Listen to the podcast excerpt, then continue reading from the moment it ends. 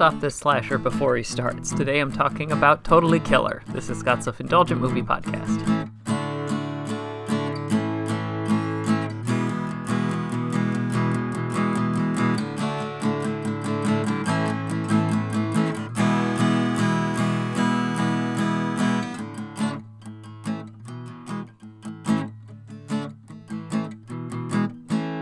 Hello, movie friends. Welcome to Scott's Self Indulgent Movie Podcast. I am Scott, and today I am talking about Totally Killer, which is a recent uh, Blumhouse slasher comedy of sorts that ended up on Amazon Prime, and uh, watched it recently with Sharon and thoroughly enjoyed it uh, for reasons I'll get into shortly. So, without further ado, let's get started.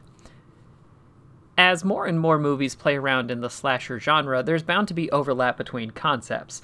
Part of this is because the genre has such strong tropes, and also because a lot of the genre's formative films are all from the same decade, the 80s. So it wasn't terribly surprising that Totally Killer, a time travel slasher co- horror comedy, was fairly, in my opinion, compared to a lesser known movie, 2015's The Final Girls. So much so that even director Todd Strauss Schulson made a tongue in cheek joke that totally sounded familiar. Thankfully, I think Totally Killer is just as much fun. Kiernan Shipka plays Jamie, a teenager whose mother, Pam, and town have been haunted by the Sweet 16 killer for 35 years. A haunting that is revived when the killer returns and brutally murders Pam. But when Jamie is accidentally sent back in time, she has a chance to save all of the killer's victims, including her mom, and unmask the killer before he can strike. The best way to think about this movie is like Back to the Future, but a slasher with a more satirical bent.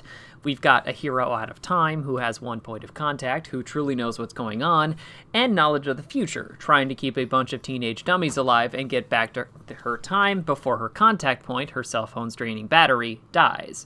If we're going to borrow, borrow from the best. But that's just the hook. The real fun with this movie is what I can only dub a mountain of anti nostalgia for one of the most celebrated decades in recent pop culture memory the 80s. Despite taking place in the 50s and 80s, Back to the Future isn't really commenting on either era. There's a handful of specific cultural references or anachronistic elements that Marty introduces, for instance, Chuck Berry's most famous song being played before Berry wrote it, or him using a skateboard.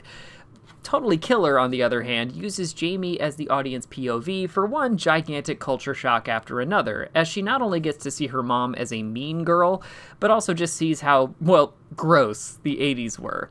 My best example is smoking, namely that every adult in this movie is smoking, around kids, inside, outside, right into Jamie's face, like it's normal. It's an exaggeration, sure, but it's also a tangible reminder that certain public health concerns were seemingly non existent at the time. This approach also applies to bullying, gross behavior towards women, casual use of epithets and slurs, and beyond. Jamie, and presumably the audience, are both wondering how she can keep everyone alive, and also how the hell was any of this ever acceptable? The movie's perpetual message and reminder is that this era was not as romantic and fun as a lot of modern media has portrayed it to be, and I think that's rad. More anti nostalgia, please. Narratively, the movie has a solid one, two, three punch of Jamie trying to solve her problems, for instance, figure out who the killer is and get home, weirdly getting to know her mom better than she ever did in her own time, and trying to get her time keep her timeline intact as much as possible. This approach means there's always a problem to solve and lets the movie move really quickly. This is also a great role for our lead Kiernan Shipka, who is back in her confrontational Sabrina mode, both in getting her action hero on and delivering every sideways glance and one-liner perfectly. And while the movie leans pretty hard on the comedy side of horror comedy, the slasher bits are plenty tense and feature a number of solid fakeouts, pitch struggles, and brutal kills. In short, this is exactly what I wanted it to be bloody fun. The verdict is it's fun stuff. Tongue in cheek and always in motion, Totally Killer makes great use of its premise and cast. 8 out of 10.